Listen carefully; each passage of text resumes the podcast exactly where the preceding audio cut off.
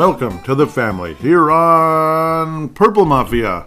I am your host, Paladino Joey, or Joey Awajan. Purple Mafia is available on all of your favorite podcasting apps and also on the Pigskin Podcast Network. Thank you always, Dylan and Kyle, for having me on that. They come out of British Columbia, Vancouver, British Columbia.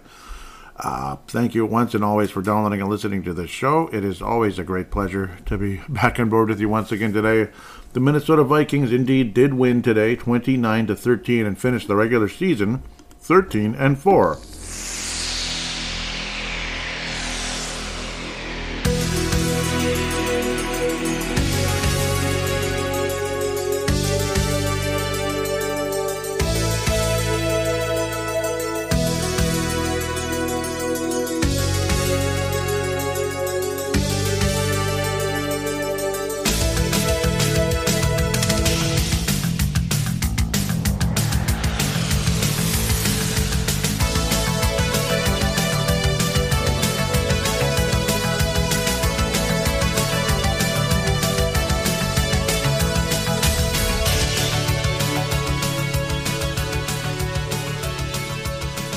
The Minnesota Vikings certainly exceeded most of our expectations in terms of victories. Though some people had the Vikings like 16 and 1, 15 and 2. It's like, okay. Uh, especially like even at the beginning of the season, they must have just had a really good vibe coming in. And, well, who knows? The Vikings could have had a 15 win season. Unfortunately, well, we're. We're not going to have a first round bye. There's a small chance the Minnesota Vikings will have the number two seed, which used to be a bye. Arizona and San Francisco are flashing on the screen right as we speak. They are reciprocals of each other, where years ago they were reciprocals going the other way. San Francisco 12 and 4, just like us. Arizona 4 and 12. San Francisco leads 7 to 6 at the moment, late in the uh, first quarter and all that. Guys probably hoping and praying to get out of there without injuries. The Vikings pretty much did that today, and Nick Mullens looked kind of good. I kind of liked what I saw out of Nick Mullens. And of course, the two Bears quarterbacks kind of a mess like Boyle and uh, Peterman. Nothing exciting to talk about there. The Chicago Bears, though, will be very excited. They, in the way the in a way they really did win today. They they hit the jackpot because Houston won. What the heck for? But they won, and the Chicago Bears have the number one pick in the NFL draft. Congratulations, Chicago! So they have some decisions to make, uh, and apparently a very quarterback-rich draft. But of course, we've heard that before. You know, we had the uh, you had the Christian Ponder and Andrew Luck and all of those guys. Well, Andrew Luck certainly worked out. Unfortunately, his career was cut very short. Ended up retiring very early, uh, which was a bummer. Um, he probably could have kept playing, but just didn't want to. Didn't want to screw around with all that anymore. Kind of like Robert Smith with the Vikings, of course, uh, as a running back. Um, but yeah, then you have other guys like the Bortles and such, and the and the Jake and the, and the Jake Locker and all those guys that just never amounted to jack squat. So you just don't know. Um, and then you had what we thought were two can't miss quarterbacks in Peyton Manning and Ryan Leaf. And well, Peyton Manning ended up being a can't miss quarterback, won a couple Super Bowls. The second one was more of a game manager at the end of his career with a phenomenal defense and good running game in Denver. Of course, the first one he was still about as good a quarterback as you're going to ever have with the Colts. So yeah, and Ryan Leaf ended up being um, at best a part of a joke, I guess, part of like part of practical joke conversation pretty much two years after he was drafted. Anyhow, let's get back to the Minnesota Vikings and congratulations, Chicago and Dylan Richardson. Just in case he's listening, number one pick in the draft. Uh, that is that must feel pretty cool because you got a shot at something. And you know, I kind of like the Bears a little bit. If you hadn't noticed when I listen when you listen to this show, a lot of Viking fans hate the Bears. Probably like some old bitter rivalries going back into the '80s. But that's kind of what I like about the Bears. Uh, they give me that back in the day feeling more than any team in the NFC North even more than the Packers, believe it or not. So, but I suppose any of them could take you back in the day because we've been together for a long time, which is a good thing. It's just, I don't know, Chicago doesn't bother me like Green Bay does, and Detroit fans are kind of a little too much sometimes. Chicago fans are a little more respectable. That's just a fact. Like Blackhawk fans versus Colorado Avalanche. It's not even a conversation. They're not on the same planet. Colorado Avalanche fans are the biggest jerks ever. Chicago Blackhawk fans, they were kind of cool. You know, they were kind of cool. They talk a little bit, but they're not jackasses about it. You know, there, there's a difference. Uh, anyhow, Nick Mullens was solid. Unfortunately, he did get he did throw an interception in the game, but was just about perfect. Other than that, other than that, Mrs. Lincoln, I suppose. Alexander Mattison very solid today. Dalvin Cook, well, we almost had a Dalvin Cook hat trick, which could be an ongoing gag going forward. And this was probably at his current salary and what he is basically what he is today despite the fact he did reach the thousand yard mark, which isn't exactly a threshold that puts you in the Hall of Fame or anything. It's good. It's okay. So what did he get? Like 1,100 yards this year. Um, he almost had a Dalvin, Hook, uh, Dalvin Cook hat trick. Unfortunately, see, the Dalvin Cook hat trick is a touchdown, okay, which he did not get. But he got the other two things, though. he got the other two things. He fumbled the ball and he got hurt.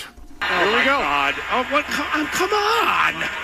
Sorry, but what's a better fit for a Dalvin Cook hat trick? Yes, a touchdown, that's the one positive thing. And then he fumbled once and got hurt. That sounds like Dalvin Cook. Even if it means he came back in the game, he still got hurt though, or he had to miss time in the game, and oh my goodness, it's the end of the world. And this, it's his shoulder, it's his knee, it's his ankle, it's his pinky finger, it's his head, it's his, it's his this, it's his that. It's Dalvin, it's Dalvin Cook being Dalvin Cook. So, um, what did Dalvin Cook do like a second, third game of his career? He got hurt, and we didn't see him again the rest of the season. So I don't know. It's just unfortunately his career, as good as it has been, could have been much better. It's going to be a kind of a what could have been with Dalvin Cook, and at age 27, he looks like he's 37.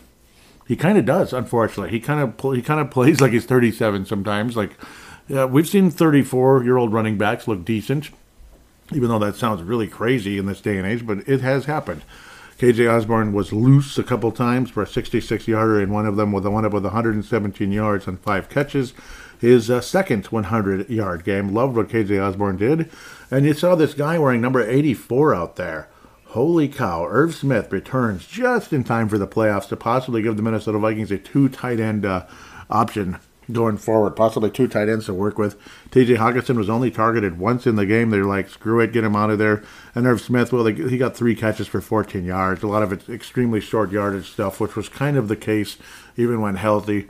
Which again, he's another guy who, well, he doesn't he doesn't fumble the ball, but he's certainly been hurt a lot in his career. Kind of reminds me of Sidney Rice a little bit, where wow, look how good he is. He jumped up and he's out the rest of the year. Wow, that's wonderful. Thanks. Uh, Adam Thielen got in the end zone on two catches for eight yards. so there are names that we're looking at right now that will not be on the Minnesota Vikings next year unless they were talking massive pay cuts. A guy that I would like returning to the Minnesota Vikings is Nick Mullens. I would like Nick Mullens to return as backup quarterback for the Minnesota Vikings, as long as you know the two sides uh, reach an agreement and all that. I can't imagine him demanding a ton of money or demanding a starting job somewhere like with uh, with whatever team team de jour out there that uh, doesn't really have a starter right now. I like Nick Mullens, and he's a. I was very happy the Minnesota Vikings were able to acquire him right before the season for a late uh, draft pick, late round draft pick. Nice backup, and funny how I don't know. It's funny. Uh, more success with the Minnesota Vikings this year. I don't think it's too much of a coincidence, and Kirk Cousins taking more chances out there, and all that rather than it, it, just I don't know. It seemed like he's trying to be super careful all the time back in the day, and then you had a backup quarterback in Sean Mannion that you know. I mean, I don't know. I mean. It's like, why don't you look for the Hopkins Royals quarterback? He might be able to compete with him for the for the starting job or for the second job. Hopkins Royals or something. I mean, I don't know. It was not. It was nothing to brag about whatsoever. I didn't realize Tim Boyle was that bad. Jeez, he threw a couple of interceptions in the game. His quarterback rating 4.7 okay, eight attempts, and of course, not all that were his fault. Some guys were kind of out of, you know, they, they kind of didn't run the route right. And Kirk Cousins could have had a touchdown in one of the plays where a route wasn't run correctly. So, I don't know. Sometimes I don't know what's going on, and it's really frustrating. But hopefully, the Minnesota Vikings don't have weird miscues like that going into the postseason. Wasn't much of a much of a excuse me excuse me pass rush today, which is a good feeling. But the Bears are probably like, who cares? Kind of. Joe Thomas had a great game for the Bears. Sounds like a uh, sounds like a left tackle for the Cleveland Browns, but different Joe Thomas. Great game for him. Um, yeah, there wasn't much of a pass rush, so I mean, I, I guess it's less of a scare. Chris Reed was good, uh, though there was one delay of game, so that's kind of annoying. But it wasn't like 19 penalties. It wasn't embarrassing and stupid like we've seen before. Though, of course, Chicago did not present a whole lot of resistance, other than they actually, their offense looked halfway decent on a couple plays because their defense is kind of funky and goofy. But I don't know. What do you expect? Ed Donatell is one and done, I think, as defensive coordinator for Minnesota. Duke Shelley got his INT. That was good. He was denied an interception by a Chicago receiver earlier in the game. A great uh, deflection that saved the day for Peterman. Uh, Patrick Peterson, double P, also had an INT and returned the ball 28 yards. I was almost kind of thinking, okay, don't get hurt now. Don't get hurt. Please don't get hurt. For God's sake, don't get hurt. And he didn't. So that's always a good thing. These late season games where, you know, you want to go in the playoffs healthy as possible just like the preseason, you want to go into the regular season healthy as possible, that kind of situation uh, going forward. And um, yes, uh, the Vikings still have a chance to move up in the standings, and we win comfortably, like I said, 29 to 13. Greg Joseph mixed a, missed an extra point, which is super irritating, but he made all of his field goals, so including a 50 yard, and he made the rest of his extra points. So I guess we don't have to t- necessarily talk about cutting Greg Joseph at the end of the season, though it could happen one way or another. That's just, I mean, we'll see how Kevin O'Connell and uh, Kwesi, well, you know, uh, Kwesi Adofo-Mensah go forward into the uh, the off season. But luckily, we don't have to talk about the off season just yet. The Bears have an exciting off season to look forward to when you have the number one pick in the draft. We don't know a whole lot about that around here. What was our number one pick? Ron Yary, many, many, many years ago, about 50 years ago, and was a wonderful left tackle. So that could be the kind of player Chicago could be looking at as the best tackle in the draft, the best running back in the draft, the best receiver, the best something, best quarterback in the draft, or their opinion, the best quarterback. But one way or another, the best uh, edge rusher, whatever, something along those lines. But yep, we'll talk about the draft when the time comes. Again, I mean, this again felt much more like a preseason game. It was like a post, or like say if the Vikings were out of the playoffs, it would be like a post-season game without being a playoff game. Do you, do you get it? Like the season's over and you're just trying to kind of get out of there without guys, you know, having freak injuries and screwing up their careers and such. Um, San Francisco is having trouble. Their offense is really sputtering, sputtering against this Arizona defense. They're playing with a little bit of pride today, and good for them. It's J.J. Watt's last game in the NFL. His wife is there with the the baby and everything. So good for J.J. Watt. Wonderful career obviously with the Houston Texans, most of it, and was oft injured with you know and missed tons of time, but had a nice solid finish with the Arizona team that looked promising for a while. Heck, they had the number one pick in the draft, and it, it's uh, the guy they have.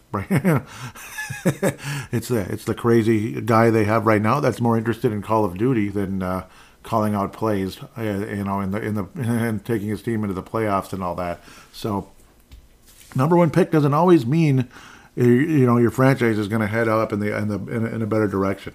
Uh, Justin Jefferson again didn't thankfully didn't get hurt or anything stupid like that, so that's great. You know, and I'm not saying Jefferson's stupid, just saying nothing stupid happened. So I'm not trying to be a jerk and disrespectful. Jalen Nailor had another nice game again. I, he'll be he'll be one of those Mr. Mankato's I think for a few years, and maybe he will carve out uh, carve out a decent NFL career. I think KJ Osborn is a legitimate wide receiver in this league. That's why I call him KJ Clutch because he is clutch, and I love what he can do. There's definitely something there, and the fact that Adam Thielen is clearly like cooked, you know, and that's that's what people have been saying um, on all the different shows, particularly on SKOR North. It's unfortunate. I wish Adam Thielen was still, you know, guns a blazing, but it's just he's just like Dalvin Cook. Unfortunately, he's kind of at the end. So that's just the reality we'll have to be talking about. Alexander Mattison, we'll see if the Vikings can reach some kind of a contract extension with him. Solid. If you like Dalvin Cook, yeah, it's like Leroy Hoard, averaging about three yards. Like, you need one yard, I'll give you three. Say that, that sounds good, but if you need five yards, I'll give you three. That's kind of Dalvin Cook now. He's he's like a like imagine if Leroy Hoard got all the got uh, as much run as he did, like literally run, got you know got got the ball as much as he did, he would probably get 1,100 yards. Leroy Hoard when he was uh, you know when he was uh, a little younger, like in his 20s and such, which Cook still is, believe it or not.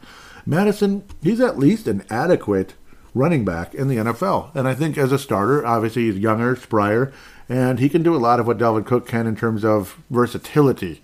He might not have the super special skills that Cook had. But Dalvin Cook does not have the super special skills anymore. He doesn't have that extra step that he used to.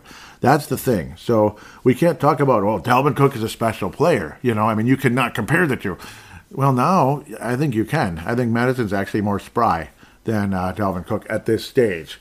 Uh, again, Cook in his prime was a better player. Okay, so that's common sense. We, we got it. We got it. And of course, you can get running backs all over the NFL draft, and you could be pretty darn surprised how much talent you can find in the NFL draft at the running back position. Unfortunately, it's a it's becoming a thankless job. Where back in the day, the running back was the star of the team. You know, like at Hopkins High School. You know, I mean, um, Mike Lehan, who ended up being with the Golden Gophers as a defensive back because he had the biggest. He was so freaking fast. I saw him explode to the basket as we were playing pickup basketball. Yes, I knew Mike Lehan at Hopkins. Yes. So Gopher fans that remember Mike Lehan, we both graduated in 1998 from the Hopkins Royals. That guy, I was like, oh my God, when I saw him like hit that extra gear. So it's things like that. But see, he was the star of the Hopkins Royals, yeah, and he was the running back. Was uh, Mike Lehan? He was the running back, um, and you know, and, and in the NFL, Emmitt Smith, the star of the Dallas Cowboys, and uh, you know, Walter Payton, the star of the Chicago Bears, and you could go on and on and on and on about all the great running backs, you know, like uh, uh, Eric Dickerson, um, Tony Dorsett. You could just go on and on. San Francisco had more of a committee because they had the best quarterback ever at the time. Uh, and of course, one of the best, if not, well, the best receiver of all time, yes. So they had more of a running back by committee, but Roger Craig was still pretty good. Um, uh oh, interception by the San Francisco 49ers, and they are in the red zone, just like that. David Blough, former Minnesota Vikings special, uh, excuse me, what do they call that? What do they call that? Practice squad member, and, you know, an adequate backup quarterback. Just threw a uh, interception. Might not have really all been his fault. Half the time, some of the worst interceptions aren't even the quarterback's fault. The, the receiver ran the wrong route. Other times, it just was a really crappy decision to try to force something. Let's watch the replay real quick. Because, I mean, what am I going to say about this game, right? Yeah, that wasn't good. I, I don't know. That wasn't real good. No. I, I saw he was trying to lead the receiver, but the, the play just wasn't there. The play just wasn't there. I'm, you know, so that wasn't too good. No. So, uh, yeah. I mean, I don't know. Maybe the receiver didn't I don't know. Maybe the receiver didn't go into the flat as much as he was supposed to, but what can you say? What can you say? It was the wind's fault, okay? It was the wind's fault, right? Anyhow, uh, Nwangwu had a 16 yard catch. That's good. Ty Chandler got some actions. And, and, see, that's another guy who could maybe end up taking some serious snaps in the future, but it's not like he dominated today. He only averaged 3.3 yards a carry for six, six rushes, 20 yards. So we'll see. Um, and he's just coming back because he was out for like forever and ever and ever. So I don't know. If, it, it is. It has become now. Long story longer. It has become a thankless job, the running back position, because you're out there, you know, burning yourself out basically. They're like a light bulb, you know, that that doesn't last forever, right? They're like a, a halogen light bulb. And I like halogen more than LED. I'm old school. I don't like what LEDs do. They feel you feel like you're gonna have a seizure sometimes looking at them. Um, but yeah, they're like a light bulb. They just, you know, they're on and then they burn out because too much wear and tear at the running back position, the knees and ankles and all that crap. Uh, and then, oh, you don't want to pay the running back because by the time he's 27, 28, he's not going to be good anymore.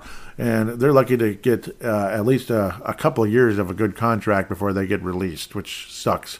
Or, and then have to look for a new team and all that. Maybe they still can get a decent amount of money and have a renaissance with, you know, the Arizona Cardinals or something.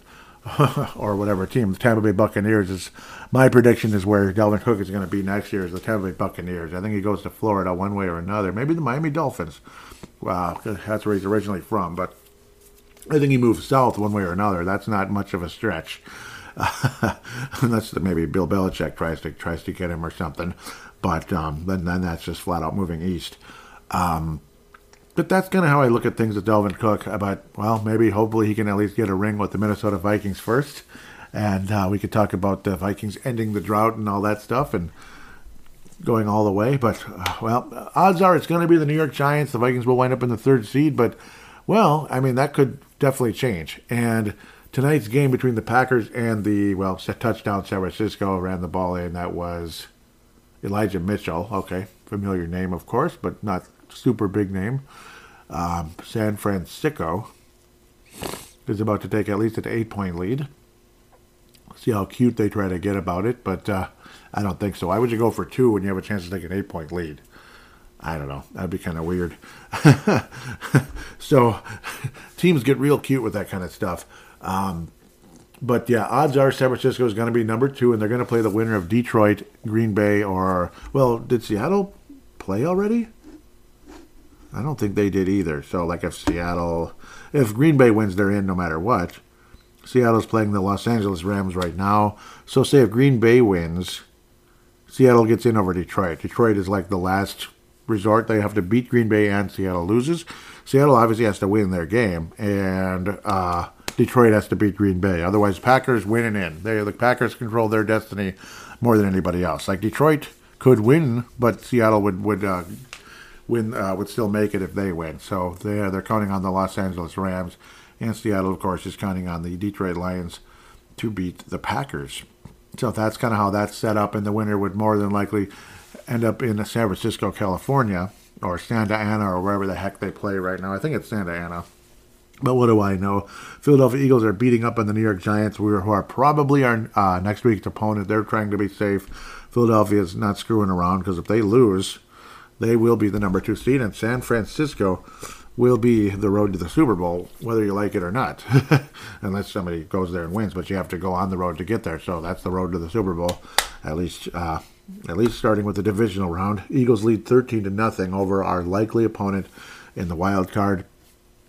So again, by the time, um, by the time this game, or yeah, by the time this segment is over, when I come back for segment number two, which is usually you know like Sunday night football time, that one will be flashing on the screen, and we'll have a pretty good. Well, yeah, we'll know the results with this 49ers and Philadelphia situation, and then it's all about who's going to be the seventh seed to play San Francisco, Philadelphia, or Minnesota in uh, you know in the first round, so to speak.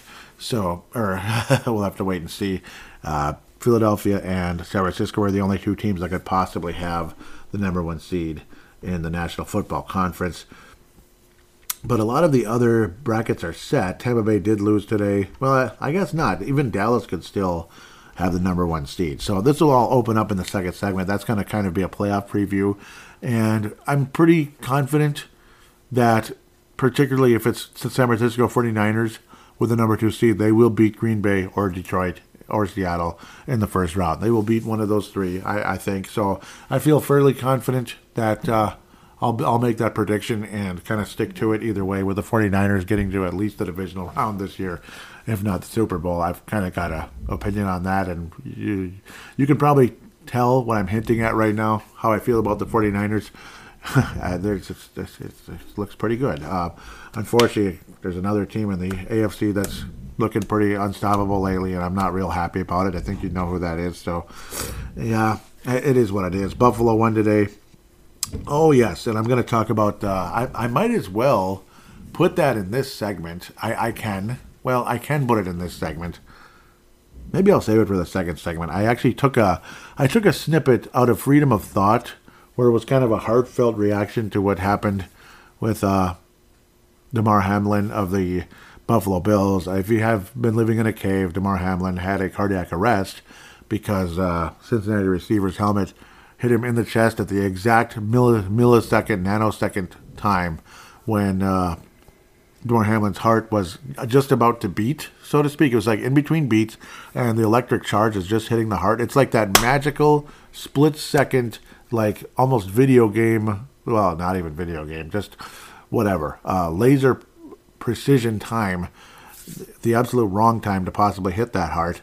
It's kind of like, again, like say you defeat a, a major boss in one hit because of that, you know, but obviously I don't want to cheapen Damar Hamlin into a video game, so I apologize. But it's just saying, like, it's that exact time, that exact one out of one out of like you know like a lightning strike time you could hit that exact spot and it would cause you it'll literally cause your heart to stop kind of like almost like a ninja would do um, type of thing like you know um, and obviously, yeah, he he collapsed, but luckily they were able to get him resuscitated within nine minutes. Of course, they talk about this on there, so I won't get too deep into it. But that's of course what happened.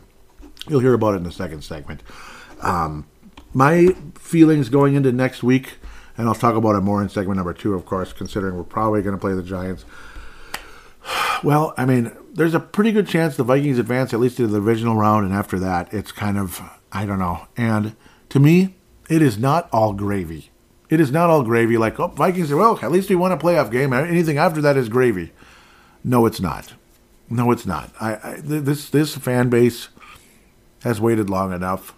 This franchise has, you know, had good enough records for so many years. It is the most successful franchise probably in the in the history of sports, if not just the NFL, to not have a championship. Um, the legacy that this Minnesota Vikings franchise has had in the NFL, to, to sit and analyze it and then come back and realize they never won a Super Bowl and haven't even been to one for 45, 46 years, 46 freaking years, depending on if they make it or not uh, this year, is just mind boggling. It's absolutely mind boggling. Um, the Super Bowl championships. It was it was a it was a roadblock. It was a glass ceiling that ended up being a concrete ceiling, bulletproof ceiling that the Vikings just could not break in the 70s. And then ever since the late 70s on, losing to the Cowboys in 1978 in the NFC Championship game, that has become a concrete ceiling for the Minnesota Vikings to get past the NFC Championship game. So, and I, I don't know. I don't want to think about anything beyond that. I don't want the concrete ceiling to keep lowering and the Vikings can't even get past the divisional round or anything. There has to be a year where this team does the unthinkable and just shatters all of those barriers, shatters those ceilings, and finally wins a championship. Um, that's that is the only thing that's going to truly heal all the wounds of this fan base and maybe certain players on the roster, but overall the fan base and the overall history and the legacy of the past of this franchise, the former players that still probably have a heart for this team, going back to the Purple People Eaters and all that, and of course Fran Tarkenton, who played with the Purple People Eaters, of course, obviously as the quarterback, not on the defensive line or anything like that. Um, but all those great players that played in the '80s as well, that lost in the NFC Championship game in '87, and you know had what looked like an awesome team, and then Kramer going out and just didn't, you know, he just didn't, didn't go on the run we were going to that year. Uh, the ups and downs of the '90s and all the talent on that team they finally reached a pinnacle, uh, uh, a pinnacle of a season that still ended in heartbreak. So it's it's things like that that make me come back and say it is not gravy if this Minnesota Vikings team with a 13 and 4 record gets past the first round and anything anything uh, uh, after that is gravy. No, win a Super Bowl championship and anything after that is gravy. Win a Super Bowl championship. Heal those wounds. heal those wounds. No, don't just put a cute little band aid on it. Well, there's always next year. It's a little Snoopy band aid that doesn't really block the blood at all. It's still bleeding in there, so it doesn't really even stop it. The blood's coming right through it. It's because it's, it's just a little Snoopy band aid. So it's cute and everything, but it doesn't do the job. Um, this franchise needs this this fan base needs that the, the real healing once and for all when it comes to something like that. So i'm going to continue into that type of thought process into segment number two. Again just glad guys had a fun time out there didn't get hurt Thank you, Lord. Tampa Bay with an 8 9 record. Maybe I wouldn't be surprised if they advanced in the first round, and I'm going to talk about that soon. Wouldn't be surprised if they advanced, but after that, anything after that is gravy for them. They do have two championships. San Francisco has five, Philadelphia has one, which, again, that fan base, through all their disappointments and heartbreaks, um, that wound was healed. I mean, when you at least get one championship, Anything after that's gravy. Now you got your second, your third, your fourth. Holy cow, great. You know, like the New York Giants. Uh, Cowboys have five. Seattle has one. That's another team that struggled forever, didn't do a whole lot. Even though they had some cool teams in the 80s, uh, most of the 90s they were pretty crappy and all that, and I could go on forever. Detroit never even come close to a Super Bowl. Well, they kind of did, but in 91, but that's the last time they even won a playoff game. They beat the Dallas Cowboys. so kind of funny funny thought if they actually could do that this year, go on some kind of miracle run. but we'll talk about how things are going. At least the uh, uh, AFC is completely all. It's all uh, it's all there. Miami Dolphins made the playoffs. Congratulations. And one of the most up and down seasons of all time. Uh, Florida. Every single team from Florida made the playoffs. I don't know if that's happened before, and if it has, I apologize. Maybe I'll dig and find that out. But they all made it. They all made it, despite mediocre records and such. But they all made it, though. Every one of them, 9 8, 9 8, 8 9, But they made it. Maybe one of them wins the Super Bowl. No, I don't know. With that said, we're going to talk about uh, yep we're going to talk about the playoff picture and i'll do all my predictions and all that fun as i do every year in the month of january we have a lot of fun covering the playoffs no matter what happens to the vikings and i hope they win the whole damn thing but no matter what happens to the minnesota vikings we will keep up with the postseason here on purple mafia and have a lot of fun with it unfortunately the numbers usually drop and the fan interaction usually drops but i don't know just join, join me let's have some fun talking about the playoffs and Hopefully, this is a year of destiny for the Minnesota Vikings after all.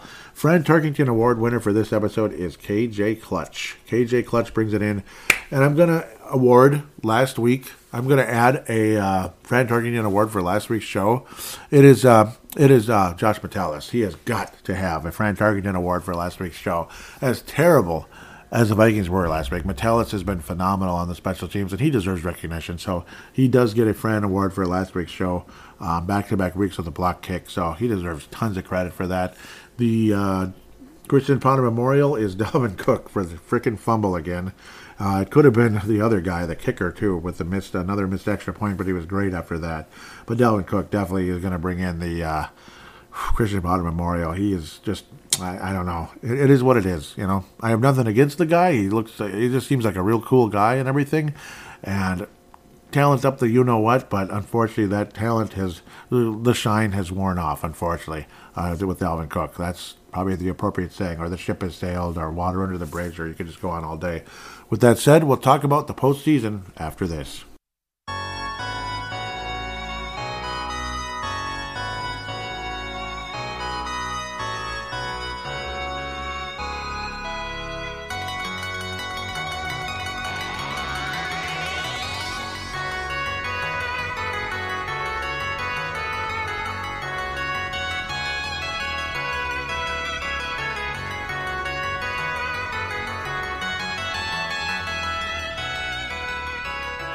And we are back here on Purple Mafia, segment number two. Time to look around the whole playoff scenarios, and sure, we'll look at some of the games as well. Obviously, obviously, but the whole playoff scenario, the predictions, and all that. The Minnesota Vikings will, of course, be playing the New York Giants. The Seattle, uh, excuse me, the Detroit Lions have already been eliminated. San Francisco will place the winner. Uh, well, they'll either play Seattle or the Green Bay Packers if the Packers win tonight, and I'm sure a lot of people think they might. We'll see, but unfortunately, the Detroit Lions are already out. They're no longer in the hunt, so to speak. Just Green Bay needs to win, winning in, losing out. So I don't know. Seattle, San Francisco, first round, second versus seven. Minnesota versus the New York Giants, three versus six. Tampa Bay versus Dallas, four versus five. In the AFC, and of course, Philadelphia's number one. Yay, with a 14 and three record. Kansas City, 14 and three, number one in the AFC. Ugh. Buffalo versus Miami. The Miami Dolphins, after all the ups and downs and backs and, and back and forth, and the Tua's concussions and this and that is up and down play. Uh, the coach is good. The coach should be fired. This and that. Miami Dolphins make the playoffs. We'll see what happens from there. Two versus seven. Cincinnati will host the Baltimore Ravens. Jacksonville Jaguars, that won their division yesterday, defeating the Tennessee Titans, will be hosting the Los Angeles Chargers. The Los Angeles Chargers.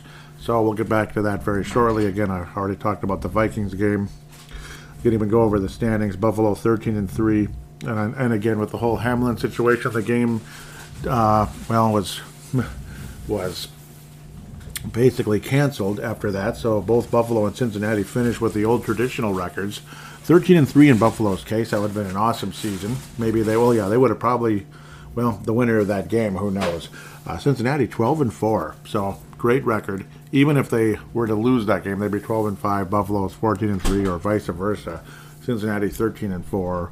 Buffalo 13 and 4. And it'd be very interesting to see how things would stack up. But it looks like stinky, yucky Kansas City would probably have it anyway. But then again, I suppose if Buffalo won, maybe Buffalo would be first. Like, say, if none of that ever happened, or whatever, or it wasn't as scary and severe, so to speak, that maybe the game would have been finished, but of course it did not. So that's how it is.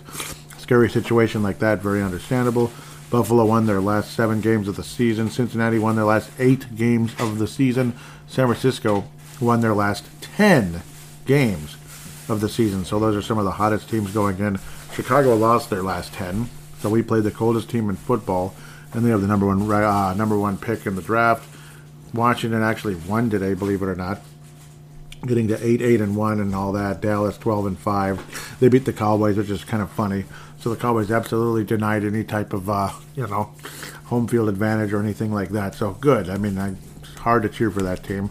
The New York Giants nine, seven and one, and the Vikings won in a game where you thought would be a comfortable win, and ended up being scary as heck. So a rematch coming right up here from Christmas Eve versus the New York Giants.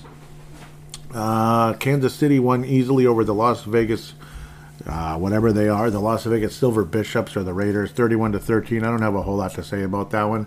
31 to 13. There's again not a whole lot to say. I'm not even going to talk about it too much. They were smart about not going too crazy with Patrick Mahomes and such, and it was quite a uh, easy victory. Jarrett Stidham, Stidham attempted 36 passes, a touchdown and interception. Again, I should get off this. Davante Adams, upon leaving Green Bay, five catches for 73 yards. Right now, the Packers are. What was that? I think didn't I don't know. Maybe Rodgers would have been stopped, but that was kind of weird. I'm surprised he didn't try to run that in, but okay. Mason Crosby looking to try to put the Packers up three nothing over Detroit. Detroit, the only role they play tonight is spoiler, as they are again eliminated. Hopefully next season Detroit can have a shot at something. Maybe Green Bay has no shot at the playoffs next year, but uh, they'll probably be in the mix. I'm sure they will be. It's great. Um, yep, Tennessee and Jacksonville. Yep, 20 to 16. A bit of a back and forth type of day. Definitely had a playoff atmosphere. It was like the wild card to the wild card type of thing. Win and in, lose, and uh, goodbye. Uh, Tennessee, they might be making you know wholesale changes in the offseason they were really good uh, earlier in the year, and they've been a very, very they've been one of the strongest teams in the NFL the last two or three years, and now seven and ten, they're just like falling off the face of the earth. Crazy to think they could have actually won their division with an eight and nine record, but uh, yeah, I guess Tampa same thing. So that's kind of a mess type of situation as well. Twenty to sixteen victory for the Jacksonville Jaguars, who played well defensively. They played great. Trevor Lawrence missed some easy ones, and he and he just he was kind of a mess. So he's gonna have to play a heck of a lot better. Joshua Dobbs was strip sacked and also had an interception. Those were key uh, situations. Joshua Dobbs kind of thrust in there in a very tough situation for him, no doubt about it. Um, but he played uh, pretty well, to be quite fair. But the Jacksonville defense was the reason this Jaguars team is in the postseason. And again, good coaching and the better play of Trevor Lawrence earlier in the season. Certainly not in this particular game. But the Jacksonville Jaguars will be the fourth seed in the AFC with a 9 8 record and very impressive finish, and good for them.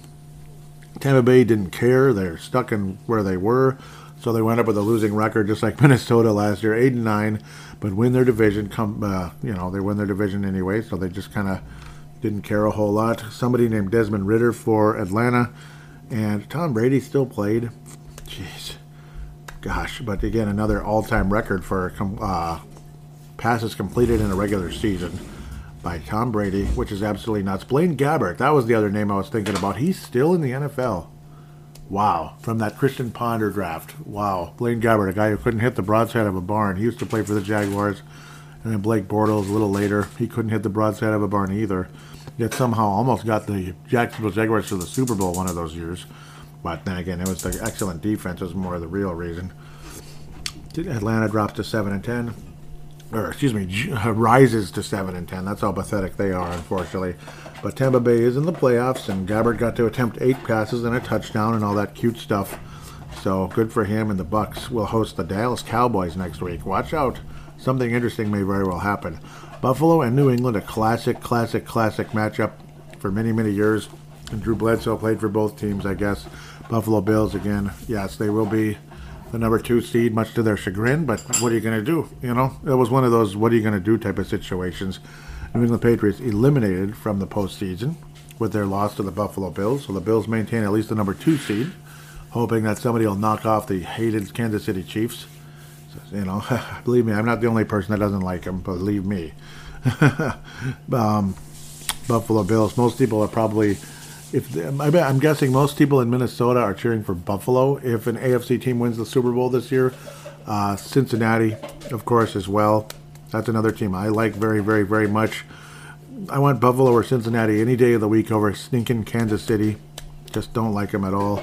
Uh, but comfortable win for Buffalo versus a Patriots team that's just they're just not ready to make it. Three interceptions with three touchdowns for Mac Jones, three touchdowns and an INT for Josh Allen. Again, recovering mentally from uh, what he saw on that field. Stefon Diggs 104 yards as well. But the good news is uh, regarding Hamlin that uh, yeah he's probably going to be okay. It looks like um, we'll see what happens with his NFL career, but bottom line, he's probably going to be okay, and it's amazing. I think maybe right here is a good time for me to. Uh, I keep debating on when's a good time to do it. Uh, maybe right here. I'm gonna. I'm gonna. Since I'm talking about the Buffalo Bills, um, I'm gonna enter in a little soundbite here.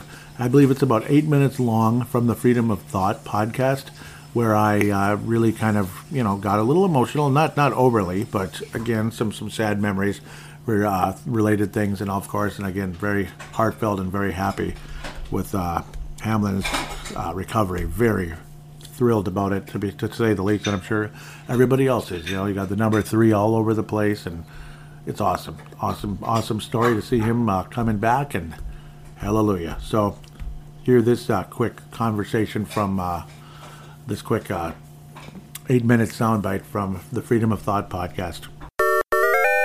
And yeah, Hamlin and critical condition as Monday Night Football is postponed. Of course, again, that's the Buffalo Bills uh, safety who was hit in the wrong time, wrong place, and all that, right? And then between the heartbeats, and it's like a specific, like, nanosecond, right exactly as the heart is kind of like to get an electrical charge.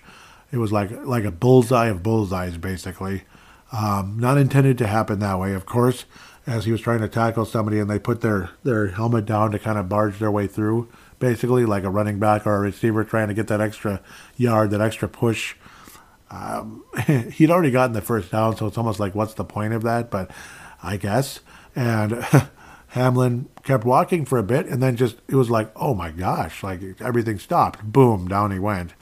And it took about nine minutes to uh, resuscitate him get his uh, heart pumping again, and he was on life support for a good 24 hours before things started showing signs of improvement. But once they did, it's like really cool. And then apparently, like when he came to in the hospital a few days later, he said, "Did, did we win? Isn't that cool?" So no ma- no major memory loss that we can think about. Maybe like a some some tiny bit, maybe like about that couple of moments Maybe he doesn't remember what exactly happened to put him in that position, but he asked, Did we win? So that's kind of cool. And the doctor replied with, Yes, you've won the battle of life. So pretty cool. You, you've won the game of life or battle of life. So pretty cool. Um, praise the Lord. I hope he. Uh, I hope he's uh, I hope he's saved. I hope he's a Christian and he's going to be a nice witness. Apparently, he also uh, Hamlin that is is a GoFundMe, you know, charity type thing that uh, that players do it went from like a few thousand dollars to over eight million dollars. So people have been donating the heck out of it on a GoFundMe. So that's really cool. Uh, I'm sure you could find it with Google. So you don't necessarily need my help for that. I'm sure, I'm sure, I'm sure you can find it pretty easily. So, and I mean, if you want to, um, and all that, it's it's really cool though. Nice story, and praise the Lord that uh, looks like he is gonna make it. That's the thing. I mean, it's one of those deals where, you know, it hit me really hard. I mean, this one hit hard, really hard, because I have a dear friend named Neil Nate Dog Thiesing, or Neil Thiesing, that uh, you'll see his name on the Brave the Wild show. Hosts Joey Awajan and Neil Nate Dog Thiesing. Neil is no longer with us, folks. Just in case you've uh, never heard of Brave the Wild or you've heard of it but never gotten around to it, Neil Thiesing is not with us anymore. He passed away about uh, he passed away around February seventh, twenty eighteen. I forgot the exact day, but of course I went to the funeral. It was within that time period because yep, he was hospitalized for a, period of time um, in between the uh, basically the Vikings had just lost the NFC Championship game. They're getting hammered. Those are the last texts I ever had with Neil Thiesing. From what we know, everything was fine at the time. Neil Thiesing. Um, we were both depressed, like, gosh, you know, I mean, are we ever going to win a Super Bowl? It doesn't look like it. We were getting our butts handed to us by the Philadelphia Eagles. So the Eagles were going to come to, you know, the U.S. Bank Stadium instead of us to play in the Super Bowl versus the Patriots. And then, uh, you know, and, and, then sometime in between, I got a text in the morning from uh, his mom. It was, you know, Facebook text, like Facebook Messenger because she she didn't know me super well. She just you know well knew I'm a dear friend, but didn't know me like you know person to person. You know, didn't know me person to person super well, but certainly knew of me because Neil, you know, always said nice things about me, and I appreciate that forever, forever, um, and all that. But the text was sorry. The text was basically that Neil had had a cardiac arrest and was in was obviously hospitalized in a in a coma. And it, the thing is, see, when somebody has a cardiac arrest, they have to the blood has to be pumping like right away. They have to get it going again, or a certain organ called a called your brain, without oxygen for a pretty short amount of time, doesn't survive. And Neil didn't make it. You know, he he just he didn't make it. He was there for a while, but then the talk was like his brain just wasn't coming back. Just like see Hamlin's did. Everything was fine. The neuro, the uh, what do they call it? Neurotics. Um, the the neurotic neurological tests were coming back positive, like in a good way, and a good type of yeah. They're coming back strong, and next thing you know, that's who won the game. Neil didn't come back, so it's a similar situation with a cardiac arrest he wasn't hit or anything, but he had a cardiac arrest because I believe a certain prescription drug that the doctor never should have assigned to him um, because it's right on the it's right on there. The side effects are right on there, saying that could cause that uh, for certain people. So people that have trouble breathing, and Neil had trouble breathing. That was the whole reason he was there. so pretty crazy uh, in the first place. Had a cardiac arrest, but of course was at home with his parents, and they were rushing him to the hospital, but it just took too long. You know, it just took too long. Uh, or I think they were taking him to the hospital, and the cardiac arrest suddenly happened in the car. Um, so it's just unbelievable that that happened. Um, and then Kurt Back, another dear friend who, strong conservative, he would have loved this show. Strong conservative, big, big monster of a man. He was found in a, you know, by, by the elevator of his apartment, cardiac arrest, same thing. Just not enough time. Just, just didn't get the heart going back in time. So that's why this whole uh, Hamlin thing hit so hard because it's like, oh no, I don't, you know, I, I hope they got him going on time, and apparently they did. So, and uh, thank you, Lord, by the grace of God there. Um, yeah, Kurt, the fact that he was found like uh, passed out basically, that's just, he's probably, you know, without a miracle of miracles, it was probably going to be too late, and it was. Um, my dad had a cardiac arrest, but they say saved him. He's still living today. That was about 31 years ago in 91, so pretty darn crazy. Uh, took my dad a while to get back going again, but he did. He had a little bit of memory loss, but you know, he's still living today, thank you, Lord. Uh, 31 years later, so uh, it's all over the place. And, you know, let's just say I had something happen, not quite as scary, not quite as scary, but something related to the topic happened on February 18th, 2003. So 20 year anniversary is coming up. So this thing hit hard. It did. It really did. Um, it really did. So I thought I'd mention that here before I sign off and how important it is. So I'm very happy to see this happen, uh, to see him, uh, Damar Hamlin, coming back. And gosh, I mean, did we win the game? Isn't that cool? Isn't that cool? so it's just like the computer just restarted and everything is okay. All, that information on that computer is still there. So that that that organic computer that God built uh, for us humans still running and still still going. All the data's there, and isn't that cool? Like maybe if you had memory loss, it's very very little. Like the hit, like the hit itself, or the moments after the hit. And, and there you go. So maybe he had some memory loss that'll come back, hopefully. Um, but I'm not there, so I don't truly know. Maybe somebody will talk about it at some point.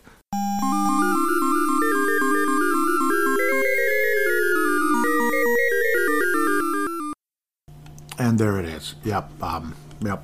Hopefully, uh, definitely not trying to make it about me. I'm making it about the, everybody else that I was talking about. I mean, it's I really, you know, it's a it's a big deal. It really is.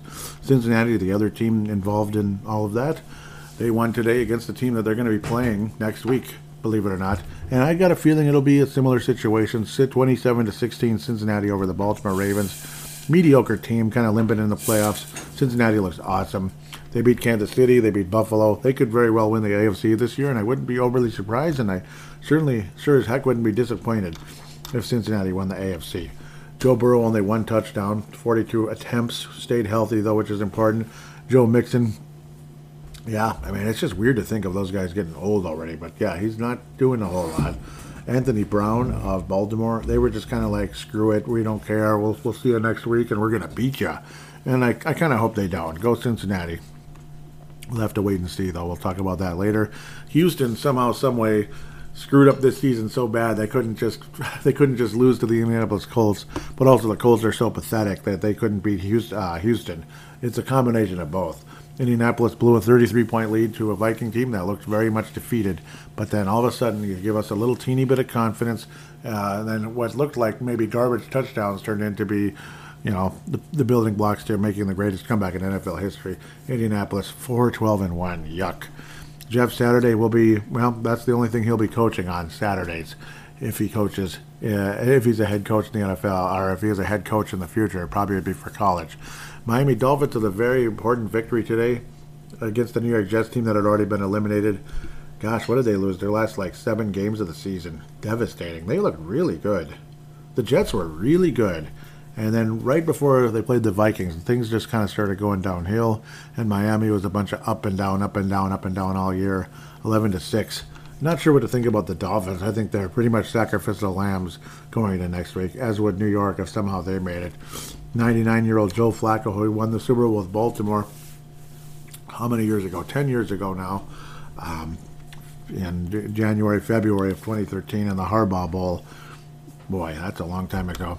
Will Jim, Jim Harbaugh coach in the NFL again? We'll see. To think that day was so pivotal for the future of both of those franchises and, of course, both of those head coaches. The one that won that Super Bowl, John Harbaugh, is still coaching in the NFL for the same team. Think about that. Jim Harbaugh, just two years later, 49ers were falling apart. But hey, things turned out okay. He wound up coaching Michigan and had a lot of success, but unfortunately, no national championship. Had an undefeated season until the uh, college football playoff. Not that I'm really into college football, but still interesting. Carolina 10, New Orleans 7. What else is there to say? They're both 7 and 10 teams and a 10 to 7 or 7 to 10 score. Wow. If that's not an urban legend, I don't know what is. Wow. What, what, what are they trying to tell us here? 7 10 split? You know, you're going to throw the ball up the uh, you're going to try to roll the ball up the alley in a bowling alley and miss both, huh? 7 10 split, or maybe it's a game winning field goal? I don't know. Interesting. Interesting thought there. Let's just keep moving. the Pittsburgh Pittsburgh Steelers, who were trying to make the playoffs today, were unable to. Unfortunately, they were eliminated. 28 to 14 victory over the Browns in a black and blue matchup. Pittsburgh Steelers. Mike Tomlin has never had a record below 500 since coaching the Pittsburgh Steelers, and he isn't going to have it this year either as now 500 doesn't exist anymore in the NFL unless something insane happens and they have to cancel the game. So interesting, which happened this past week. Um, there will be no 500 teams anymore. Or I, I, guess there is one way to do it is to have a tie and finish 8 8 and 1. So there is a way to do it. Uh, Pittsburgh 9 and 8 on the season. And Pickett looks very promising. Nice release on the ball and all that. You know, I'd rather be Pittsburgh right now than the uh, Cleveland Browns paying a billion dollars to Deshaun Watson. He's never going to be what he was with the Houston uh, Texans. It's never going to happen. I'm, i hate saying it too because I would love to see Cleveland pop up and see all this be worth it, but management, you blew it big time with that one. I mean, it's a he's a big name, special skills, this and that, but he ain't going to come back to what he was. It's not happening, and if he does, good for him. Kenny Pickett's got his whole career ahead of him, and he can play. He might not be a future superstar, but he can certainly play. Deshaun Watson sure the heck isn't, and you're committed to like a billion dollars. Franchises need to cut that crap out. Los Angeles Chargers just kind of playing it safe like the Vikings did years ago against the Chicago Bears. A terrible Bears team, terrible uh, quarterback Sean Mannion for Minnesota in that game. Remember that back in 2019? Like, oh, we're not going to be able to catch anybody, and we won't move down either. That's pretty much what the Chargers did today, losing to the yucky, crappy Denver Donkeys, Denver, whatever they are, the Denver Rats. Uh, Russell Wilson threw three touchdowns today. Oh, it's about time. It took you like half your life. And Latavius Murray with 103 yards on the ground, averaging seven yards a carry. Impressive. And he didn't really have a huge explosion. Let's not forget, Latavius Murray's older than Dalvin Cook. There's no excuse. There is no excuse. Next week's opponent, and maybe our opponent in the NFC Championship game, if all goes well, Vikings end up beating the Giants and the, the San Francisco 49ers the next week because the 49ers will win their first playoff game. I'm sorry.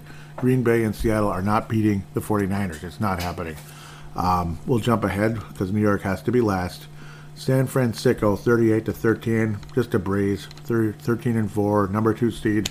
Brock Purdy just might be that the like the um, a new version of Tom Brady, a very very late draft pick.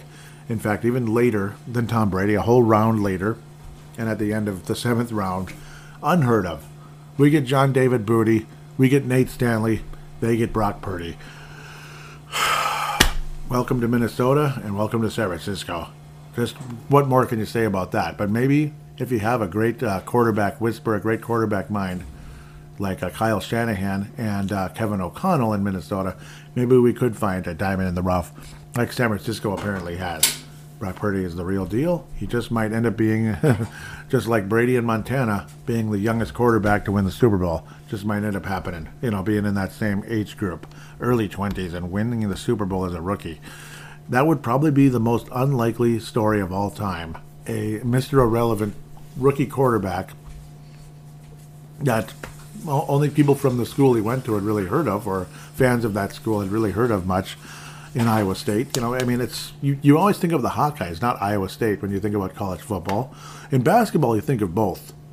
But in football, you think about the Iowa Hawkeyes, not the Cyclones. And this guy might be cycloning his way to a championship this year, or at least coming darn close to doing so. As long as the. Uh, I don't even want to think about a certain team winning in a Super Bowl. Hell no. Seattle makes the playoffs. No, they're in the hunt for it. They did their job. They barely beat the Los Angeles Rams for some reason, but I don't know. The Rams put some effort in, I'm sure. A little tiny bit of pride remaining. Sounds like uh, Coach uh, Sean McVay is not ready to step into the TV booth. And heck, he's not even 40 years old, so what's the rush, right? but apparently he would make like a billion dollars, basically, kind of like uh, Tom Brady's going to when he finally steps away. Uh, maybe after winning his eighth championship this year, which you never know. Maybe he'll be the New York Giants. Maybe he'll be the like. Maybe he'll he'll do a reverse New York Giants where he'll get the job done. He'll be the one to uh, get rid of that last major blemish in his postseason record, losing to the New York Giants in the Super Bowl twice. Um, he wouldn't be able, he wouldn't be beating the Giants to get there, but oh, unless the Giants beat us. 19 to 16 victory for the Seattle Seahawks. They barely did their job, but Geno Smith struggled a bit, but they still survived, them being the Seahawks. Kenneth Walker III with 114 on the ground. Good for him, and the Seahawks are in position to make the playoffs if the Detroit Lions do their part and get the victory. But they're struggling right now. This is a 3 0 freezing cold day in Green Bay, Wisconsin, where you get uh, big boy over there, the former tight end of the Miami Dolphins, Dan Campbell, with a uh, red nose out there with a Santa Claus red nose out there in a very cold day. But, huh, that looked like pass interference. But we'll see. Apparently, was not called. The uh, Detroit Lions are 30 are attempting a 37-yard kick. That looked kind of weird, but it worked out. Okay, it, it looked like it might go somewhere else, and then it started rising to the occasion, so to speak, and curved its way where it was exactly supposed to go. So it did a little uh, did a little Bert Blyleven Captain Hook, but it was a real good kick actually It just looked weird getting there. Next, uh, next case, the last case, other than New York, and then of course this Green Bay and Detroit game. Yeah, th- this was a playoff game back in '93. It was the first time I got to see Detroit and Green Bay play each other in a postseason, as they both made it. Uh, Green Bay won the div- uh, excuse me, Detroit won the division. Yes, the Detroit Lions won the division in 1993. Green Bay with Brett Favre, a very young, energetic Brett Favre, went into Detroit and beat the uh, Detroit Lions. and advanced in the postseason, and the Vikings lost to the uh, New York Giants. Yes, there's a lot of history between the Vikings and the Giants in the playoffs. Some that was a fairly disappointing game, but it was a road game, and um, yeah, we'll get back to it. Sorry, Washington wins 26 to six over the Dallas Cowboys in a game that was like, okay, what was that? I don't know. Was Dak Prescott hurt, or was he playing hurt, or what? 37 attempts, 14 completions, quarterback rating of 45.8. And Washington's like 15th quarterback this year, Sam Howell. Sam Howell. Because uh, Carson Wentz was terrible in, when he got put back in, and Taylor Heinicke is hurt and stuff. Sam Howell. That's that's all you got to say. But I suppose Brock Purdy, you'd be like, yeah, right, Mr. Irrelevant. San Francisco's done. Man, they had a chance, and now Garoppolo broke his ankle. Yeah, yeah, it ended up being maybe the most unexpected, miraculous thing to ever happen to a team that has five championships already. Uh, they had Joe Montana, they had Steve Young, and Jimmy Garoppolo was acquired from the Patriots, very promising, but it was like one injury after another for the poor guy. Uh, shoulder injury, ACL, uh, now the broken uh, ankle or foot or whatever the heck lower leg, whatever the heck. It's lower. It's like broken foot basically. And um, yeah, okay. And then shoulder thing after shoulder issue after shoulder issue after this, and then the ACL when he first got there. And but you know, and they got all the way to the Super Bowl. They beat the crap out of us. They beat the crap out of the Packers. And had the Chiefs beat, and then they just couldn't freaking hang on because stinking Chiefs made their stinking comeback. And I hope that doesn't end up being the final score again this year. But whatever. Sam Howell, I guess. What was his draft status? Fifth? He was the first pick in the fifth round by the Washington Commanders. So we'll see. We'll see. Um, okay. Well, you, well, you passed on Brock Purdy, Washington. How does it feel? Oh, wait a minute. Every single pick was, every single team passed on Brock Purdy seven times or more. That's right. Yep. Well, some teams might not have had all seven rounds, but you get the idea yeah, they passed on him all the way through seven rounds, though. Can't get over that. And Watch him lead San Francisco to a championship. Now, of course, he wouldn't be the main reason they won necessarily, but he's not hurting them at all. He, he's a real quarterback. He's completing his passes. He's got enough special skills, I think, to be something wonderful. it's just imagine if it's Cincinnati versus San Francisco in the Super Bowl, and there's a real chance that could happen. You know that, right? the first overall pick in the draft has kind of Tom Brady like tendencies the toughness, the mental toughness, the swagger, all that cute stuff that Joe Burrow has. And I just, I, I love him. And I'm just, I was just really downtrodden when the stinking Rams uh, barely overcame and beat beat him last year. I was so ticked off. And but imagine if it's him, number one pick in the draft, LSU, national champion, just an unbelievable team. Even though I don't like LSU very much, but my God, that was a great team. When you put two and two together, holy cow, you connect the dots there with who was on that team, and you're like, oh my God, of course they won the national championship. and hopefully uh, all three of them win a championship again. Vikings get one with uh, Jefferson, and of course Cincinnati with Burrow and Ja'Marr Chase. Um, but imagine, number one pick versus the last pick a couple years later in Brock Purdy in the Super Bowl. Wouldn't that be the darndest thing you ever saw? That'd be insane. Dallas Green Bay is three to three late in the first quarter or period or whatever we want to call it. The New York Zents or New York Giants. The New York Zent, 22. And don't ask me how I did that. No, that was from my wife. She mispronounced the name. It was really funny, the Vietnamese accent. Um, 22 to 16. The New York Zents lose to the Eagles. 14 and 3 are the Eagles. Giants nine seven and one. They will play the Vikings again, playing the Vikings again. Sorry, Jake Elliott's. Uh, okay, let's think of let's talk about Graham Gano for now. He was able to make the one kick he attempted, and of course made his extra point. Just a 24 yarder, where Jake Elliott's a pretty good kicker, 54 yards in one of his kicks. He made several kicks in the game. The Eagles were up. What were they up? 19 nothing, right? And then the Giants kind of gradually made their comeback gradually, gradually, 19 to 9, and then Philly got up a little more. Giants made it 22 to 16, and then later on ended up being the final. They'd run out of time. The Giants did not play Daniel Jones. They played Davis Webb because they can't move up or down. What the heck? And Jalen Hurts did not play very well. Um, and again, he was coming back from injury. Was Jalen Hurts, but was good enough, I guess. Even though his quarterback rating was 65.1, the Eagles got the job done. Boston Scott got in the end zone once for Philadelphia, so on and so forth. The Giants are a balanced, solid team. That's what they are. Uh, quarterback is good, not great. The defense is good, not great. The receivers get the job done. You got Lawrence Cager, Marcus Johnson, not the former Minnesota Viking uh, offensive lineman. I believe he was a guard that didn't work out, unfortunately. Kenny Golladay. Well, Galla, dang it. Hopefully, we're not saying that next week. Um, but a lot of backups played today for the New York Giants. Let's look at the actual Giants, not this game. This game means nothing. Let's just be freaking blunt and honest. DJ, Daniel Jones, Tyrod Taylor, he's the backup, isn't he? Threw for 58 yards this year. Daniel Jones, 3205. Definitely not numbers that jump out at you. Saquon Barkley, that jumps out a bit more. 13, 13 12 in rushing yards. Darius Slayton, the receiving numbers are kind of balanced out a bit, but nobody really stood out that great. Hodgins was a pain in the ass to deal with, but only 351 yards in the season.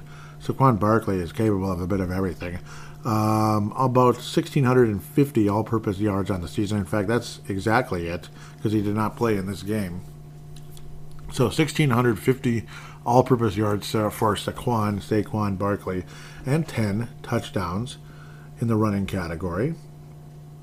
At the very least, a career high by just a small margin. His rookie year, he had 1307 this year 13-12. So yeah, 10 touchdowns rushing.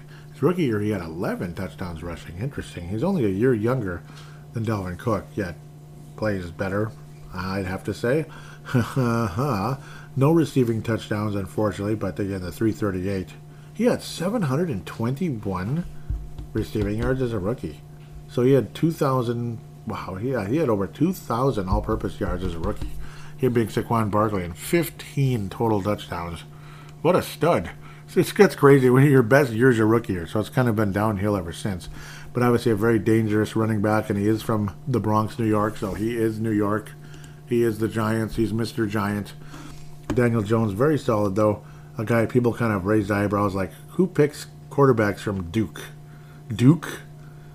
Duke? This isn't Christian Laettner. This isn't uh, I don't know all these other names like Eddie Curry and such in the NBA, or uh, I don't even know. I'm just going nuts thinking about it.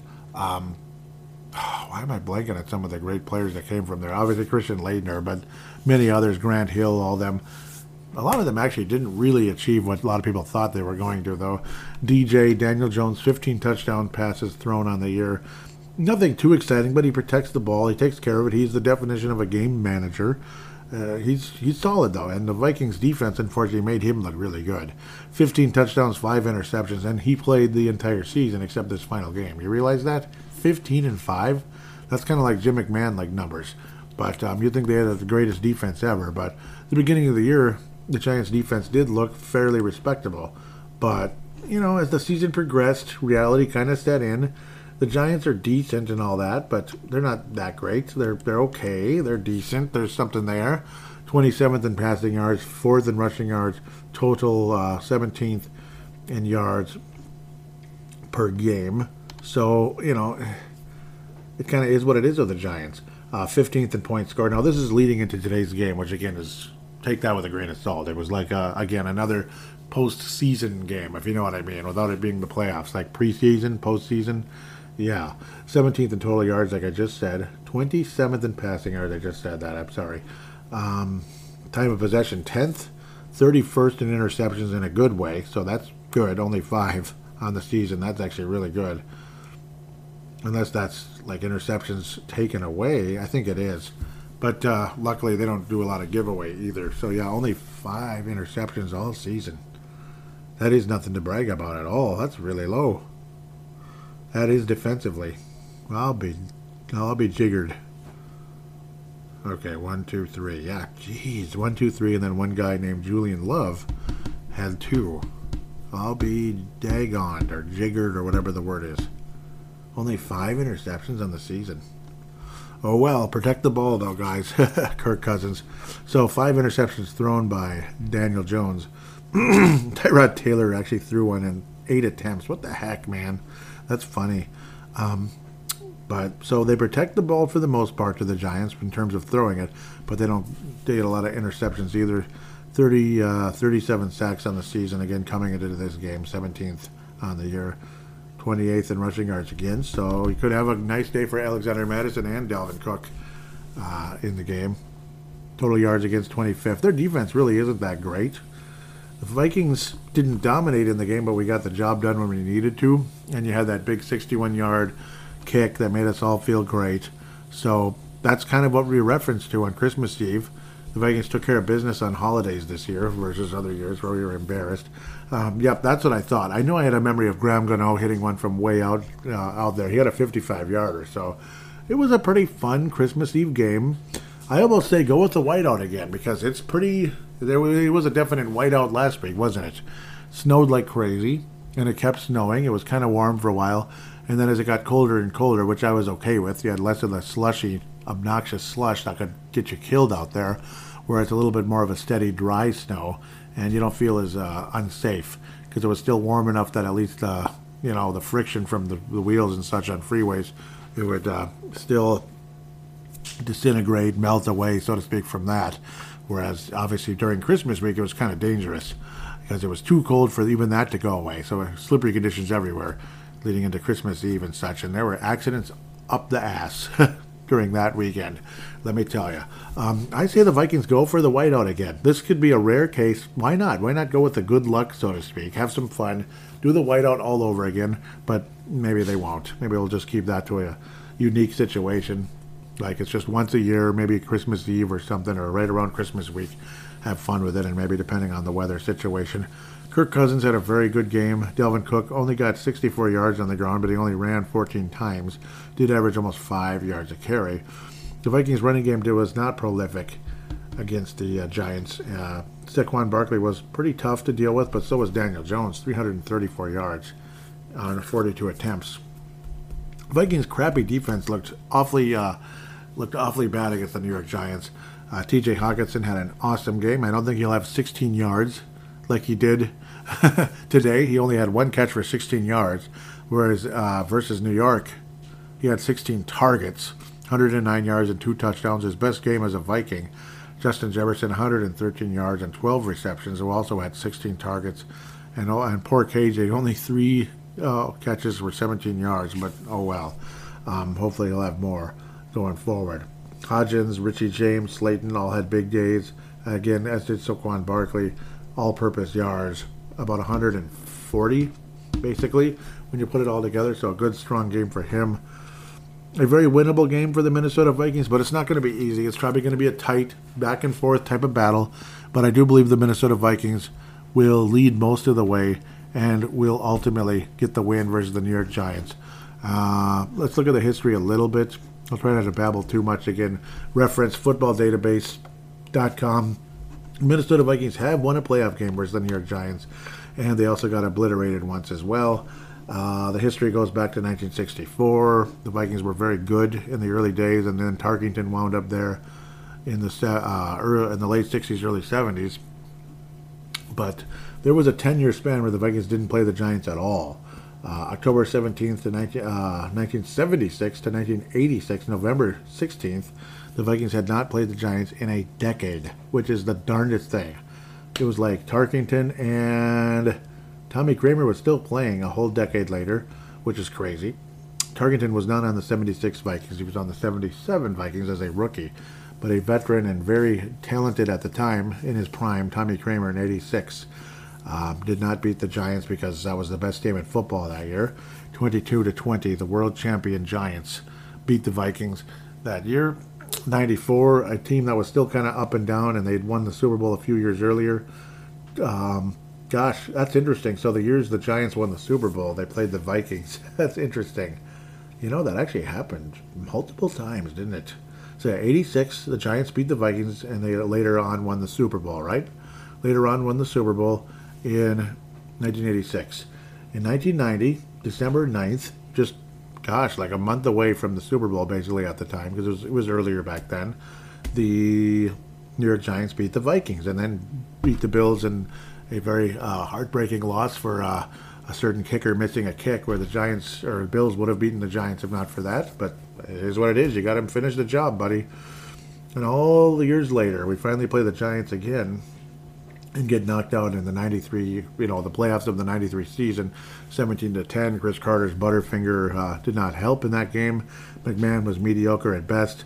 Vikings win comfortably the next year, making us all feel good with Terry Allen at running back and 27 to 10 on October 10th. That was a nice, nice win for the Minnesota Vikings.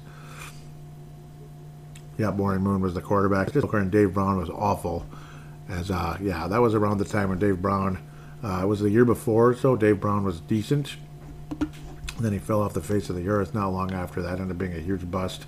Still remember that guy. Um, in the 97, there was the miracle at the Meadowlands. The Vikings were losing the whole game. Dennis Green gambled and had, uh, um, what was his name? Eddie Murray kick, the, kick a field goal into the wind, basically, and missed. But as the game progressed, the Vikings would make a comeback down 19 to 3. It looked absolutely hopeless. The Giants had us beat. Um, and but then it was a Jim Hassel, that obnoxious coach of the uh, New York Giants at the time, ended up taking him to the Super Bowl years later. Oh God, that Jim Fassel, not Hassel, Jim Fassel, very annoying guy. 19 to three lead for the Giants at halftime. Vikings would gradually make a comeback and ultimately win with a few uh, miracle plays and yep, you felt so good about that. Again, the uh, onside kick that ended up saving the day. The Vikings escape with an Eddie Murray field goal with 10 seconds left and advance past the Giants. Dennis saving Dennis Green's job, literally. He was going to be fired after that day. Who knows how great the 98 Vikings would have been with maybe just in case we had a different coach, but most people would tell you, yeah, bull crap, Joey. Yeah, the Vikings would have been worse. Dennis Green was a legend. I don't know about that. Then, uh, Vikings win comfortably in 1999 over a mediocre Giants team.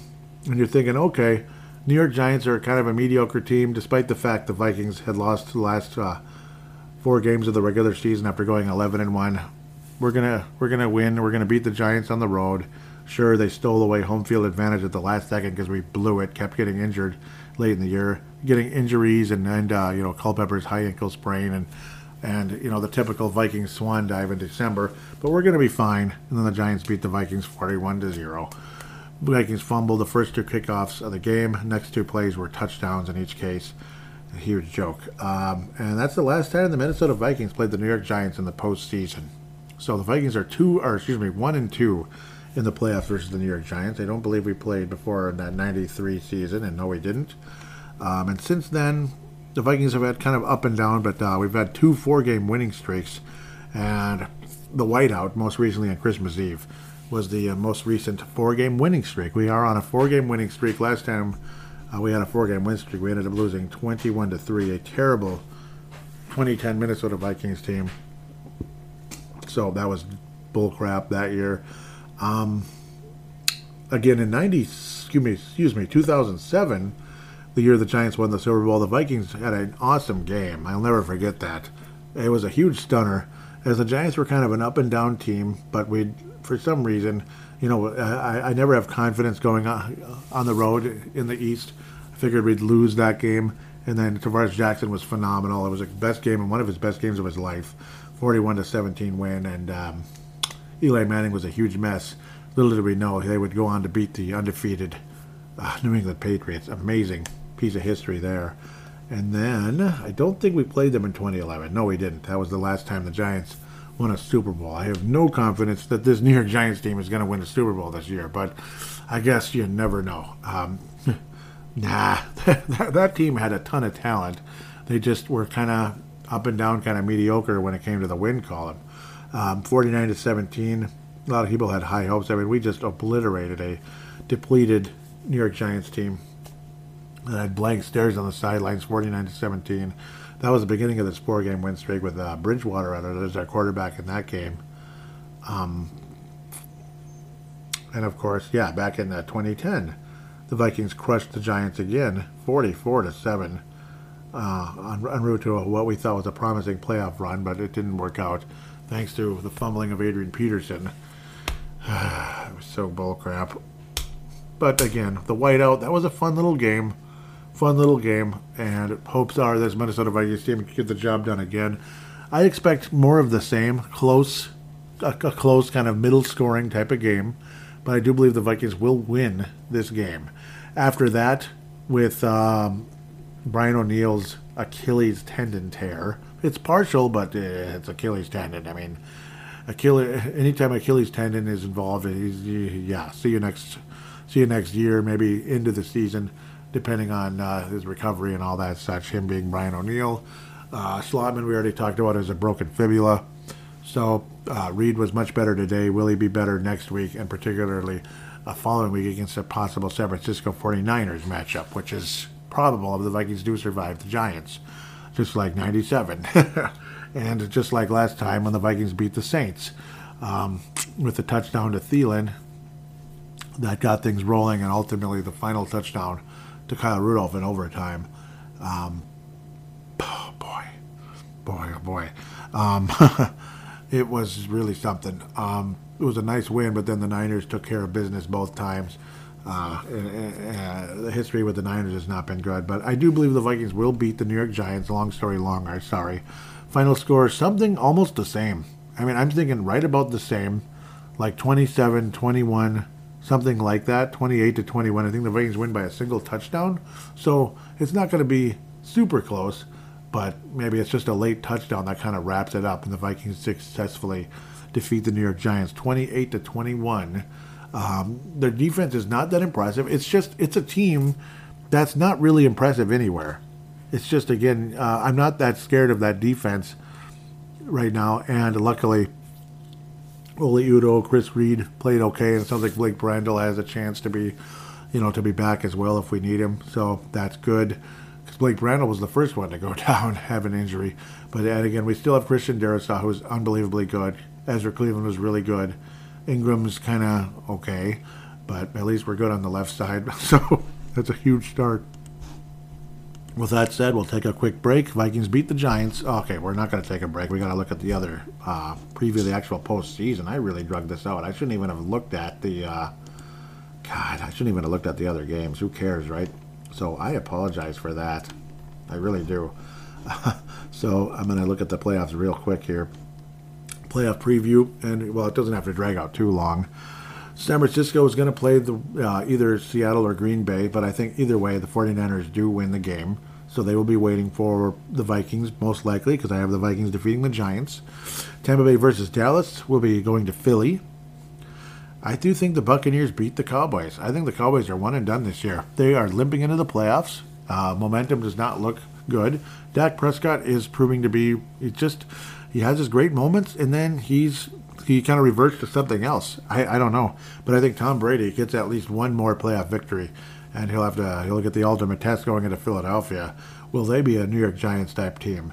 I wouldn't be all that surprised if somehow the Bucks upset the Philadelphia Eagles and are waiting for what I believe will be the 49ers in the NFC Championship game. I'm actually going to do that. I'm going to. this is probably the stupidest pick of all time, but I have a feeling San Francisco and Tampa will be in the NFC Championship game. I said it. Yes. I think Tom Brady wakes up, and I think that team is ready to go, and they have been playing better. Today they were playing it safe because of obvious reasons. Kansas City, the number one seed, we already talked about that. Buffalo wins comfortably over Miami. At least they made the playoffs. Woohoo!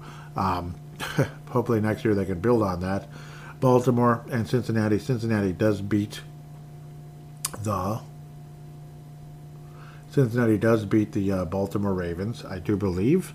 Um, and then Jacksonville versus uh, the Los Angeles Chargers. Chargers don't look like anything to me. Jacksonville's on a on a roll right now.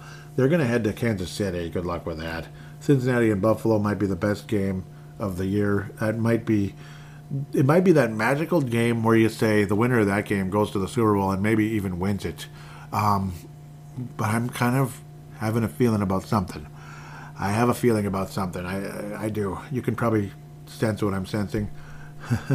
but um, uh, Buffalo Cincinnati epic battle, but Kansas City will be hosting the AFC Championship game, or it will be on a neutral site, which probably is more fair because Cincinnati and Buffalo deserved a chance for it. And, you know, a very unfortunate uh, lightning strike type of circumstance prevented the chance of Buffalo to, to have home field. So I think the Buffalo Bills, boy, who's going to win between Buffalo and Cincinnati? That's the thing.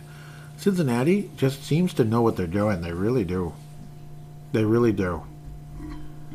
I think Cincinnati defeats the Buffalo Bills and the Chiefs and is in the Super Bowl. And I think the 49ers, I think it's a passing of the torch from one very late draft pick who was passed on by many people to another. I think it is going to happen. You could kind of feel me getting into this earlier. A Super Bowl of a seventh round Mr. Irrelevant versus the number one pick in the draft. Cincinnati, San Francisco rematch, 1981, 1988. Yeah, and I don't, and I actually was predicting this, I believe, at the beginning of the year, wasn't I? With Cincinnati winning the entire enchilada. I think it's going to be a tough go for uh, both teams. I think either team could win it, but at this moment, at, a, at this moment, if I'm a betting man, which I would be with DraftKings, I actually didn't even do the ad yet, so I'm going to actually save that for the next segment. I really apologize, or I could wrap up this segment with it. I am really sorry. so that was kind of stupid of me, but kind of too excited to get into the postseason. But that's fine. talking about the postseason and then get into DraftKings. But uh, if you're going to use DraftKings in that Super Bowl, I'm betting on the San Francisco 49ers to uh, win their sixth championship this year. Believe it or not, with a seventh round pick. But the coaching, the defense, and the studs around this quarterback and his swagger that he does have, I think will be enough to have San Francisco winning a championship. If Cincinnati wins, I'll be absolutely thrilled. But if San Francisco wins, I'll be pretty thrilled as well.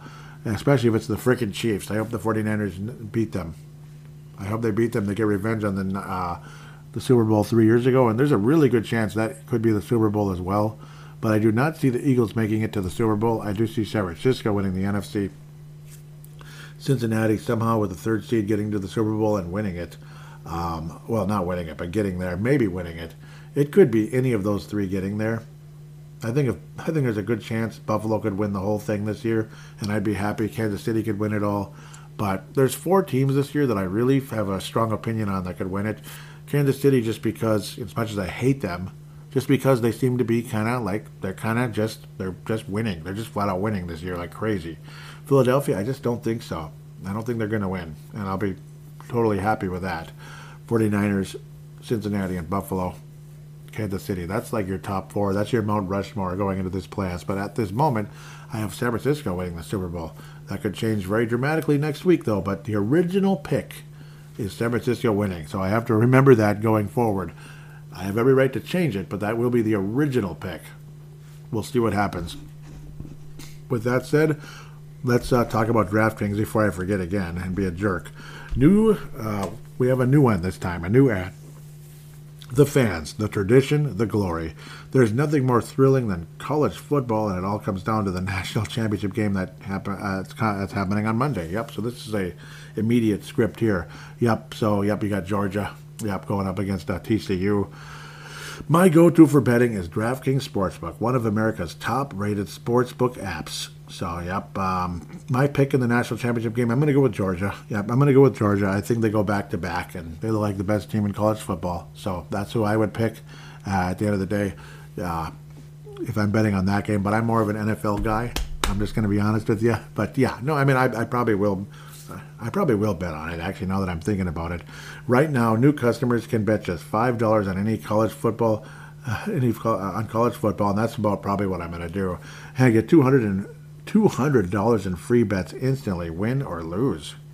Dang, isn't that something? Plus, everyone can combine multiple bets for bigger payout with DraftKings same game parlays. That's pretty crazy, right? So, same game parlays again, the more legs you bet, the more you have to win. So, it's fun stuff like touchdowns and all that. Uh, call to action is download the DraftKings Sportsbook app now, of course, Apple or Google. Use code TPPN, the Pigskin Podcast Network. New customers bet just $5 on college football and get $200 in free bets instantly. That's code TPPN, only at DraftKings Sportsbook. Minimum age and eligibility restrictions apply. See show notes for details. With that, we'll take a quick break and come back for fan interaction. You will hear from Mad Martin after this.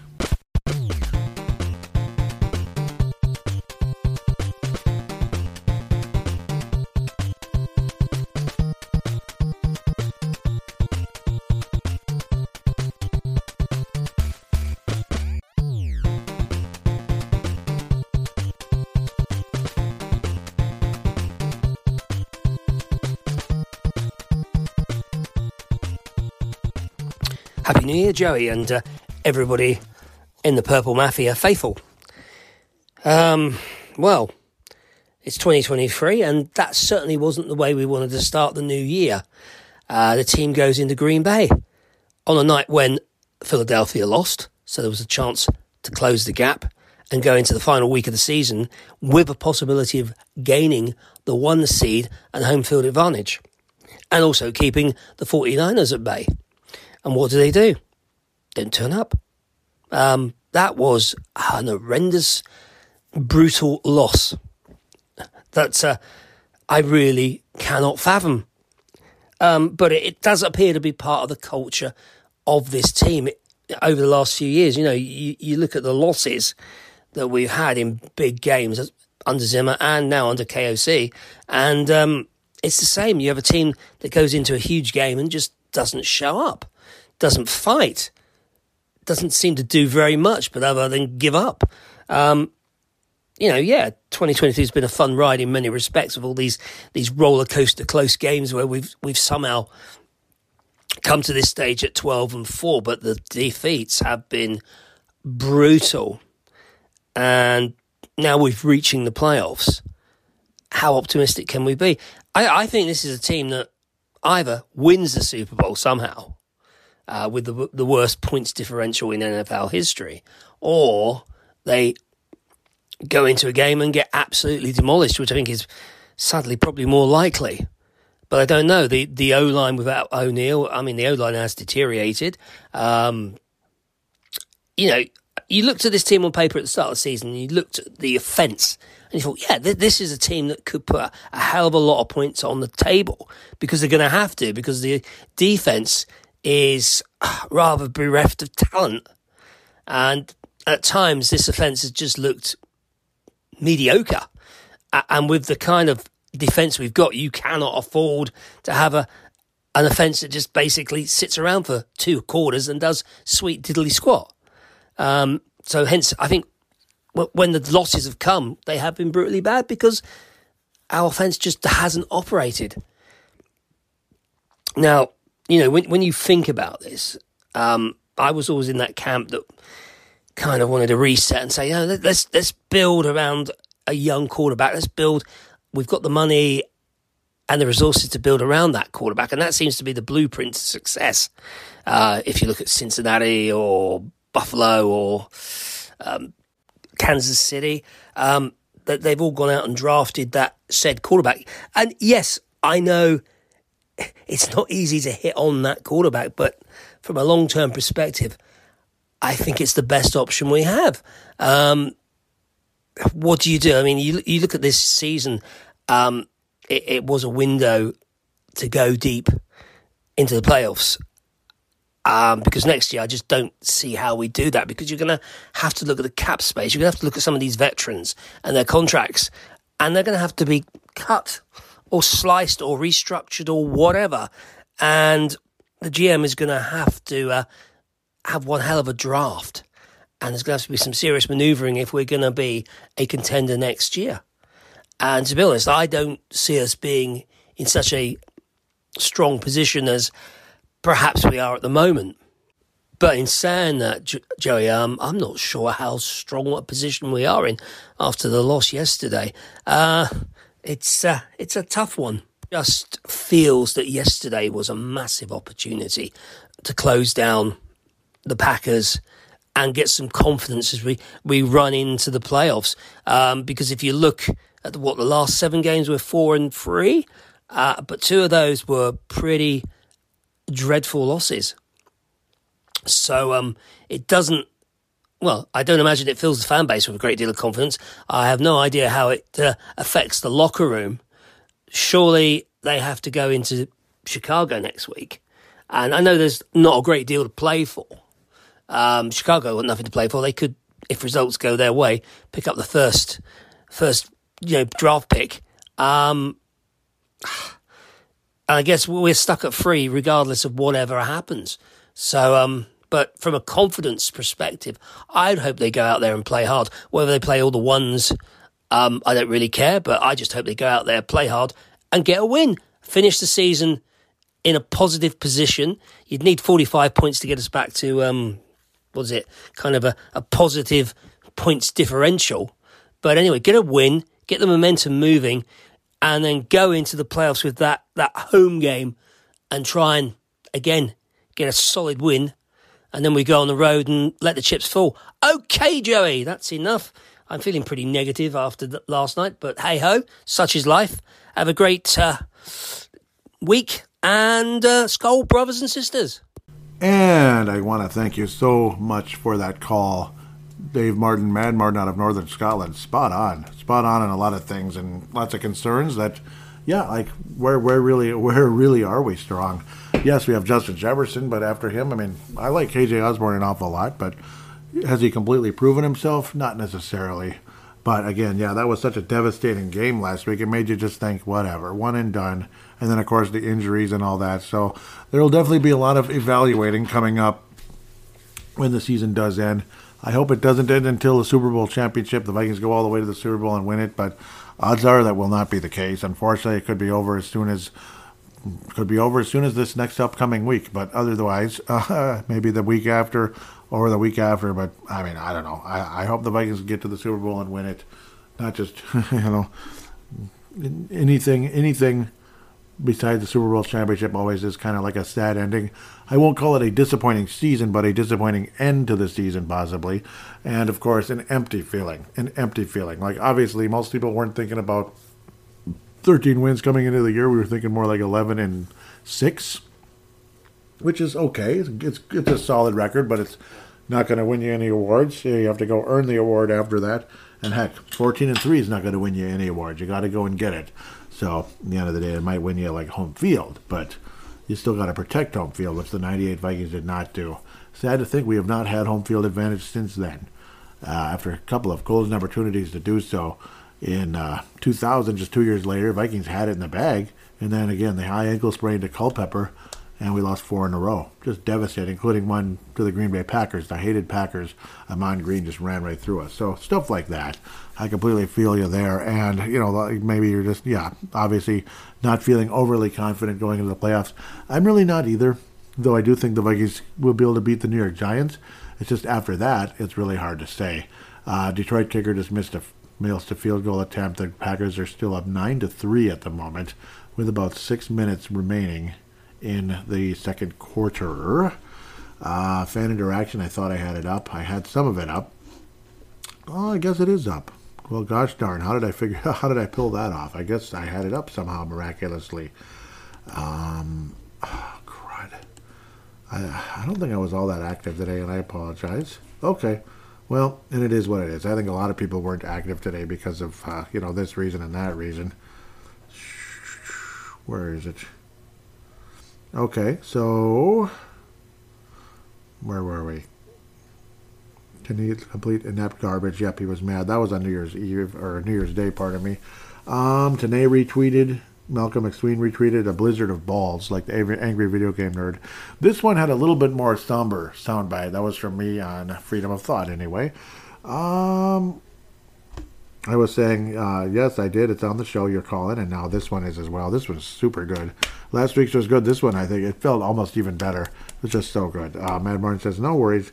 They're both. Uh, anyway, not the start we wanted to 2023 back to reality with a bang, and that's for darn sure. Um, I was saying it's yet another confidence confidence shattering loss. Makes you wonder what kind of postseason run is in store, if any. Mad Martin says, sadly, I think we know the most likely outcome one and done. Yep, could be one and done or two and done, but it'll feel like one and done just going to San Francisco and getting smoked, which I, am afraid could very well be the case. But we'll see. Maybe, maybe, maybe, maybe. Um, Matt Martin says, but in saying it, one and done. This Vikings team is very strange because I don't think anyone can handle can get a handle on who they are. I'm not sure the league has ever seen a team so up and down. So, with such a strange team, who knows what to expect? A Super Bowl win would be no surprise. Like, in a way, yeah. It's kind of like the whole bet it all, you know, you're all in, so to speak. Uh, the Pigskin Podcast Network also retweeted uh, the most recent one, so really appreciate that. Sam Gupta says, God bless you, Sam. Merry Christmas to you and your family as well. It was my pleasure. The whiteout was an interesting look. Thank you for being a pillar of this show for so many years. A pillar off, a pillar of. So I actually put two F's, but I think he knew what I meant. It looks like. Um, fairly quiet. Okay, and Matt Martin, I was saying Nick Mull- I was saying Nick Mullens is easily the best backup quarterback we've had since Keenum. It's nice to have a competent backup. Matt Martin says, let's hope we can hold on to him. And I agree. I would like to keep uh, Nick Mullens with the Minnesota Vikings. And, yep, talked about that in the first segment a little bit also. Facebook page, wherever that is, way over here somewhere. Was there anything else? Yep, there were posts about uh, Hamlin, the Brian O'Neill injury. Yep, Brian O'Neill injury, da da da da. And the recent episode had no comments, just likes and loves, so to speak. But appreciate those of you that did that. Really, I really do. Um, yeah, right tackle Brian O'Neill suffered a pretty significant injury, and there's no timetable for him to return. The next one, yep, same thing, uh, calf injury on IR, and ended up again being see a calf. Yeah, it's like the tendon in the calf connected to the ankle. That is called the Achilles tendon, unfortunately. And yeah, really sucks. The Achilles freaking tendon. Gerald String says, great. And then Mark Carlson says, no, not now. And I, I agree. It's exactly, oh, exactly what happened. I don't know why I just said, wow. It should be the sad face. It was, yeah, very disappointing, very sad that uh, this took place with uh, Brian O'Neill. Bills Damar Hamlin showing signs of improvement, Uncle says. No comments, but a lot of, uh, no, uh, what do they call that, reactions. Same thing, Hamlin showing signs of improvement, friend size. And doctor said after Damar Hamlin awakened last night, he asked in writing, Who won the game? Doctors told him, Yes, you won. You've won the game of life. yep. Again, all reactions, not comments, but just fine. In game thread, extremely quiet today, but I guess it was kind of that preseason vibe, wasn't it? So I understand, and thank you very much, though, Mike Dale and Mark Carlson, for commenting. I guess it wasn't that quiet. This thing was just stuck in the past. So it's one of those where it wasn't nearly as inactive as it looked. Uh, Dave Hickey was saying, "Freaking Hicks, let's get uh, let's a guy run right uh, right by him for a touchdown." Yeah, remember that? That was a really bad play, actually. Uh, Mike Dale says the book is out. Dalvin is a chronic chronic fumbler, and Dave Hickey says, through that." Yep, uh, Dave Hickey says that was a stupid play call where, before the half, and because it's the Vikings, they get screwed. If it isn't uh, Greg Joseph screwing us, it's something else. Yeah, because we had too many men on the field. Yeah, but I didn't even talk about it, which is my own fault. We had too many men on the field, and yeah, the stupid idiot check down before that led to the Vikings having to rush. Like, why are you checking down in that situation? So that was really dumb. Um, Mark Carlson says, How does, and uh, Mike Dale's out of the state of New York, Jay Vicky out of Iowa, Mark Carlson also out of Iowa. Mark Carlson says, How does a playoff caliber team get in the red zone and have a delay of game, killing the whole drive, and settle for a field goal? Yeah, and we ended up not even getting the field goal to count either. Isn't that embarrassing? Dave Hickey says, "I don't care who plays quarterback for the Bears. They're going to com- They're going to compete. Uh, compete if Fields is on or off the field. yep, we lose because the Vikings' defense is a joke, almost the worst in the NFL." Mark Carlson says, "Here we are, 56 seconds to the half, and we are in the red zone and, and doing nothing with it." Yep.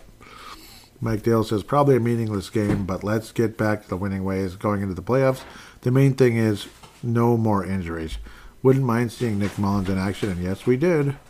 Mark says fourth quarter opens with the Vikings field goal, and they like to see the backups on the field. Yes, me too. Mike Dale says horrendous amateurish game management right there. On top of that, every time Kirk goes into shotgun, Chris Reed comes dangerously close to causing a delay of game penalty.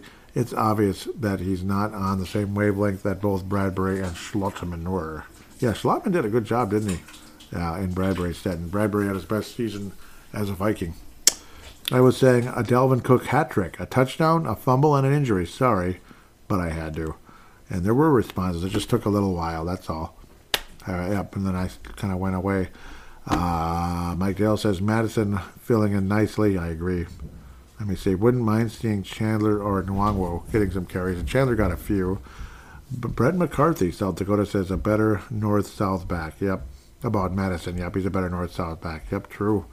Mike Dell says, well, he's back in the game. Not quite sure why, as we should wrap him in bubble wrap for next week. But okay, and that him would be Dalvin Cook. That's the end of the end game. Where's the post game thread? I posted it, right? Oh, Lord.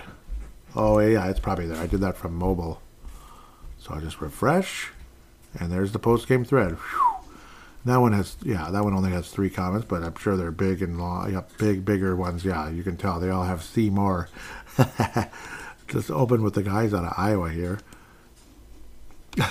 I like that see more, right? Because there's going to be a going to be a lot to say, which is totally fine. And these guys are absolute pillars of this show. Mike Dale, Dave Hickey, and Mark Carlson. Oh, incredible. Dave Vicky opens things up in the post-game thread saying, well, that's a lot better than I expected for the season. 13 and 4 is pretty dang good, but the question marks on defense and the ineptitude on offense, like in the third quarter and stuff, right, definitely leaves me less than confident we can even win one game in the playoffs. All of our losses were blowouts, and almost all of our wins were nail biters. Opposite of last year as far as winning the one score games, but this team is a family, and they love their coaches, even Donatell and the Giants, who we start with, pulled off one of the most amazing playoffs of all times. Yeah, back in the day, winning the Super Bowl against undefeated Patriots team, so why can't we? Skull Purple Mafia faithful. And yes, that's what I'd like to believe. I, I want the Vikings to finally be that team that does that. That's something crazy. Mark Carlson says the Vikings' best moment was a celebration in the end zone that wasn't a score but an interception celebration.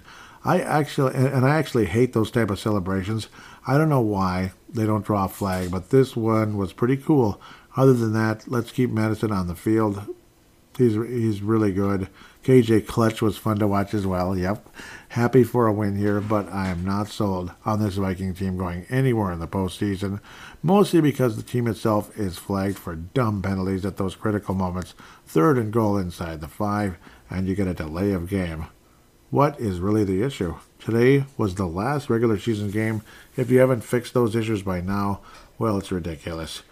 I need this team playing for blood. I want more killer instinct by the whole team. I guess I'm the doubter in the crowd this week, Joey. I would be happy to be wrong. We will all. Uh, what, what does he say? Um, yep, yeah, well, we will all the next week when it's do or die. So, Skull Purple Mafia fans everywhere, shout out to Jay Mason Carlson. Get on board. Yep, and hope to hear from you, Jay. Mike Dale will wrap up the fan interaction segment coming out of the state of New York saying, well, the Vikings finally won another game that wasn't a close one score game. However, let's face it, the Bears were never trying, were they?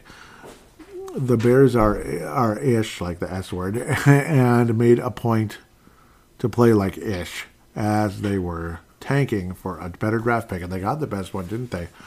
Can't really get too enthused or optimistic about Ed Donatell's defense first and second stringers as the Bears really didn't show up. That said, credit where it's due, they played well. From an offensive standpoint, it's no doubt that KJ Osborn has supplanted Adam Thielen as the number one, uh, number two wide receiver. Also, if Jalen Nailor keeps progressing the way he is, he might even take the number three spot or the number four. But yeah, we'll see how that goes. Um, I'm hoping Thielen is just carrying an undisclosed lower body injury as using mom hockey terminology. Yep, lower body. Yep, rather than Father Time calling him into his office.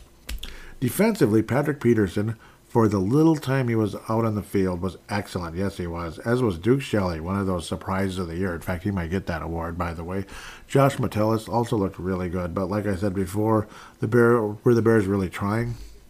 So if Mike Zimmer infected this team or embedded a virus within it, with his toxic atmosphere environment based on fear, playing not to lose, then Kevin O'Connell surely is not only the vaccine or antidote, but he's an additional shot of adrenaline and self belief. Yes, he still has a lot to learn, as some of his inexperienced in game management decisions has reared its ugly head from time to time. Additionally, there were four times this season where they showed up to the stadium completely unprepared, which I believe is on him. Yep. Uh, however, overall, it's definitely a net positive as we're looking at the Vikings going into the playoffs as the number three seed. There's a ton of injuries, especially on the offensive line, that worry me big time. Also, excuse me, I also don't think this defense can get us very far in the playoffs, but they still have a shot, and stranger things have happened already this season.